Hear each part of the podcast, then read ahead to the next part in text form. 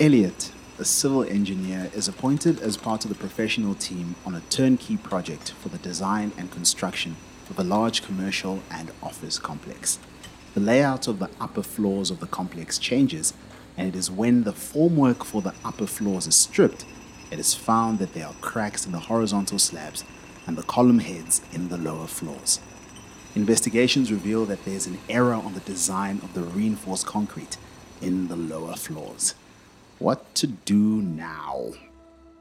Welcome to episode three of Ensuring Trust with Leppard, a podcast where we share the stories behind the Leppard underwriting team who are in the business of protecting your reputation.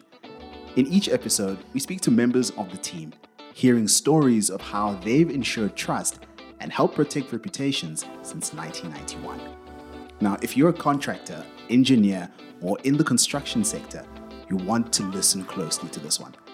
In this episode, we're talking about single project PI, the type of insurance that covers engineers such as Elliot, subcontractors, principals, contractors, and in certain instances, developers. With us from the Leppard team are Keith Mumford, Head of Single Projects. Welcome, Keith. Thank you. And Steve von Roretz, Chair of Leppard. Thank you. Good morning. Keith, let's kick off with you. You're a qualified civil engineer, but have been involved in construction insurance and then later on the construction liability market. So I figure this type of insurance is like second nature to you. Drawing from your own personal experience, how essential is single project PI? As far as a developer is concerned or a financier, it has become almost imperative to take out single project PI to protect not only the financiers and developers' interests, but in fact anybody who's involved with the project. So let's toggle back to the story of Elliot. How commonplace is a story like this? I mean, how many real world Elliots are protected against a risk of this nature? Uh, well, most Elliots as engineers should have their own PI policy. Mm. However, in a case like this, a single, uh, an individual's PI policy might not respond fast enough to the problem and might the, the developer might end up with um, having to pay for the rectification of his work himself mm. if there's not a single project PI policy in place. If there's a single project PI policy in place, such as we've got at Leppard, which we call a rectification policy, it would step in immediately mm. and rectify the problem so the project's not delayed.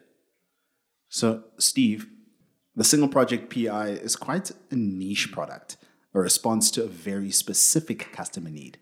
What is it about this product that sets it apart? So, if I go back a little bit of time, Leppard Underwriting didn't write single project policies. Oh. Um, we only started this a couple of years ago. Okay. And the reason we only started a couple of years ago was we needed a skill set that understood this space. Mm. And that's where Keith got involved. Mm-hmm. Um, he has a long history with us in different guises, um, but he had he had nothing else to do basically. Uh, so so we thought it would be a good idea. How generous of you! but we, we, but we had been looking at this for quite a long while. In fact, internally we'd already developed our own rating methods and a policy wording. Um, and when we uh, when we contracted with Keith, we found there's a lot of synergy. So that was that was quite an interesting thing, and you referenced passion. Mm. That is exactly what we were doing. Um, I, I, would I'd be worried about the individual growth and development of Keith because I think he's probably got a few years under his belt. Um, but but when we when we look at look at single project as a niche product, mm. it is very dis- distinctly different to the general built environment PI policy, which mm. is underwritten, as Keith has mentioned, on an annual policy basis. This policy and the core of this policy, and Keith referenced it just now, is about being involved with the developer, mm-hmm. the financier, the contractors, the engineers, mm-hmm. the architects, the quantity surveyors, all the whole value chain. The whole value chain in relation to professional acts mm. that are performed negligently and cause a problem. Mm. And the idea of the policy, the core idea of the policy, is to get involved and fix things up before you have to fight about who's liable for it. Therefore, everybody's involved. That distinguishes this policy from an annual policy where Everybody goes to their corners, hmm. they have their lawyers involved, and everybody tries to defend against their liability. And the hmm. poor old developer or owner Yeah. has to fight and prove liability. All we have to do here is saying, has there been a professional act hmm. that has caused the problem? Fix it. So you're actually contributing to the project running smoothly, um, and hopefully a project that delivered without problems post handover. Okay. Now, we've been told there's something called the leppard touch. What's that about? That that really comes back to our core ethic of understanding the customer needs. And I referenced the fact we didn't do this business up until two years ago.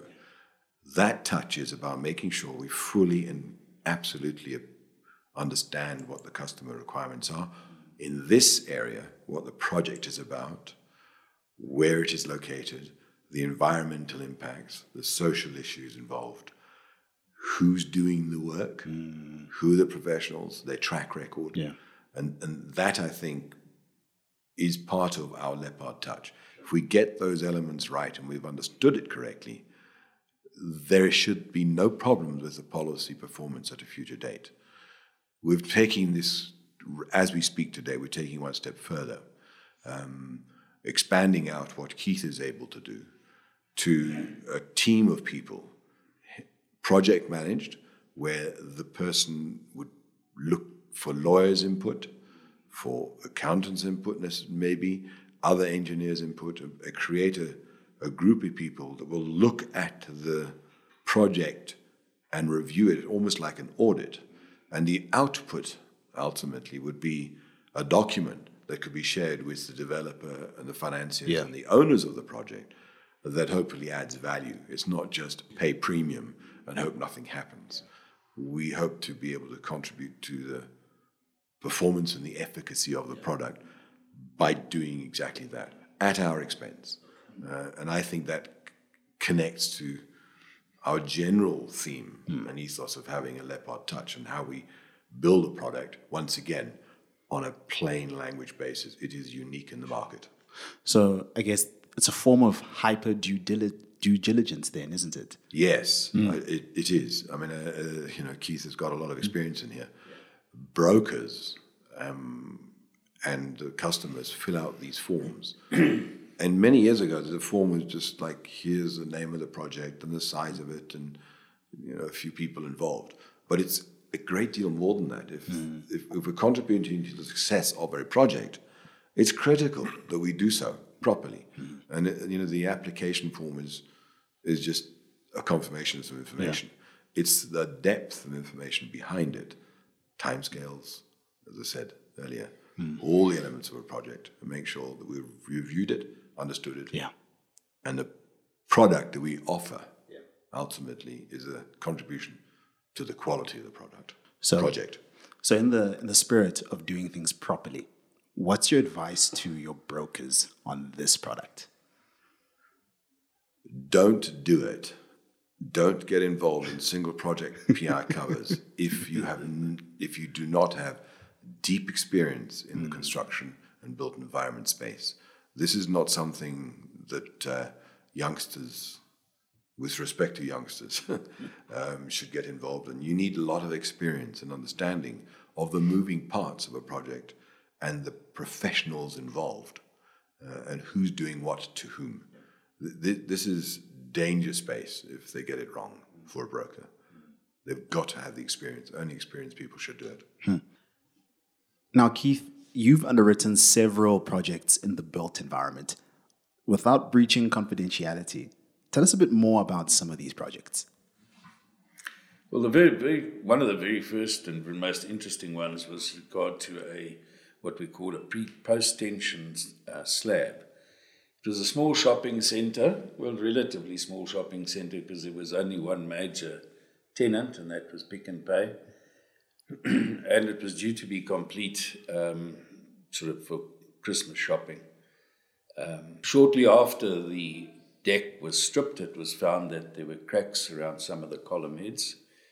And um, an investigation revealed that the design engineer who was utilized by the contractor who erected the slab uh, had made an error in the design of the reinforcing around the column heads.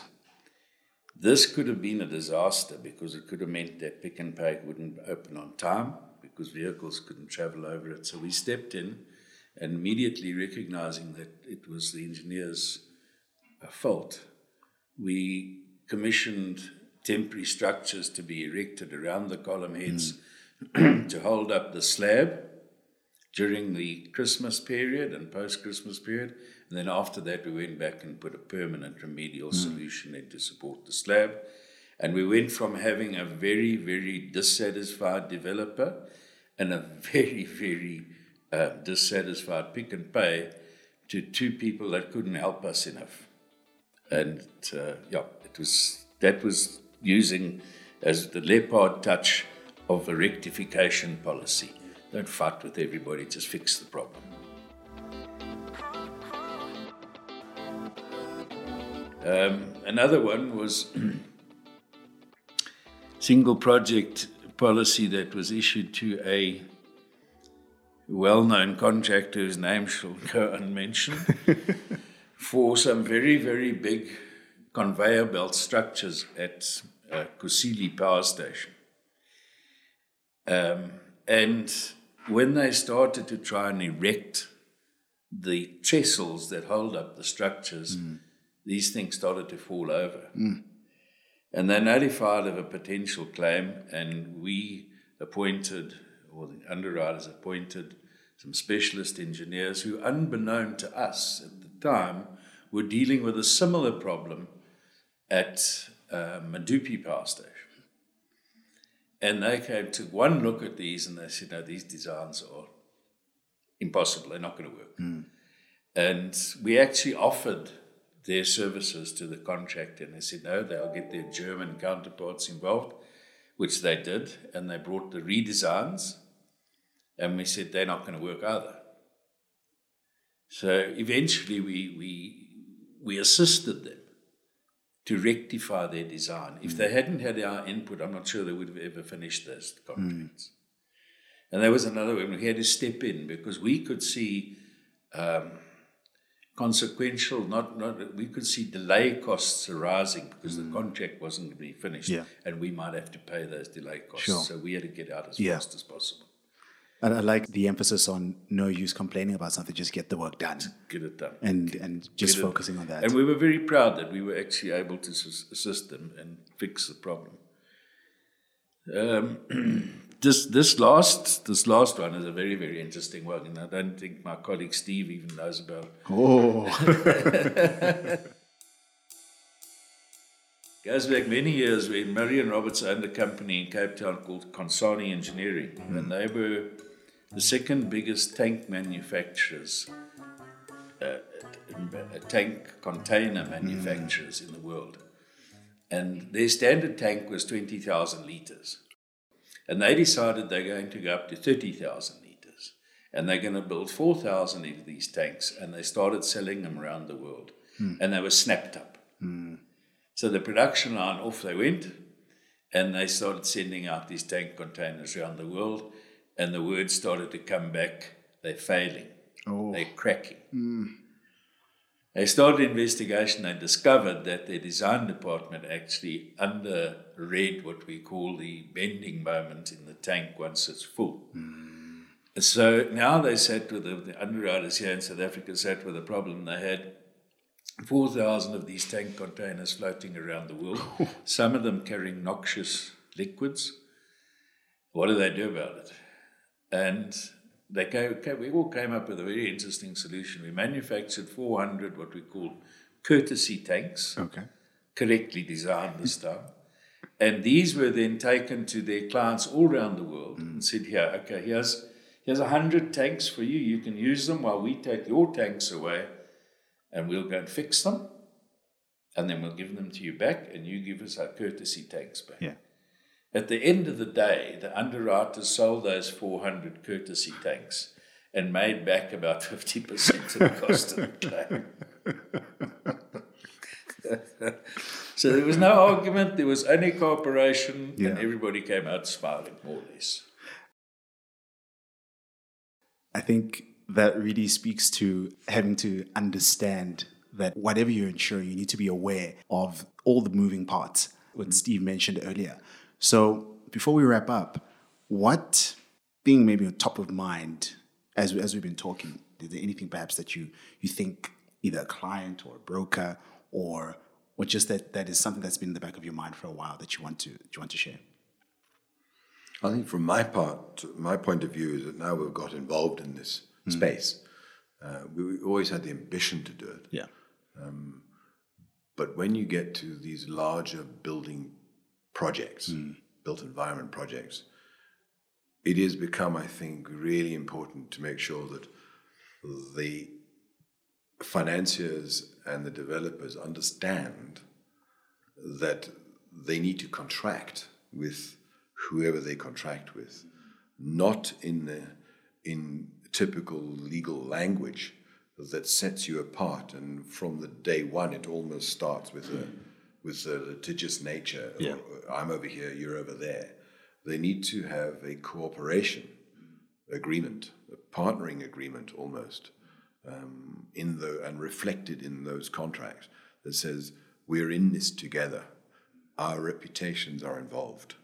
Let's do things if they go things go wrong. Let's fix it up, as opposed to everybody running to their corners, taking out the legal contracts and suing each other. Yeah. The only person that gets rich there is a lawyer, yeah. and, and they're rich enough already. Sorry to those lawyers who are, customers. well it's, it's, so important. It really is. I can only reiterate what Steve said. It is essential to understand the contracts, and it's essential to understand the insurance contract or policy.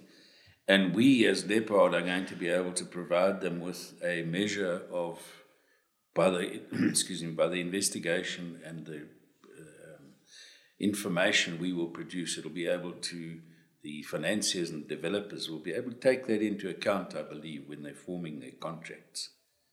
I sincerely hope they'll look at it like that. I mean, if you look, if you go back to Keith's example mm.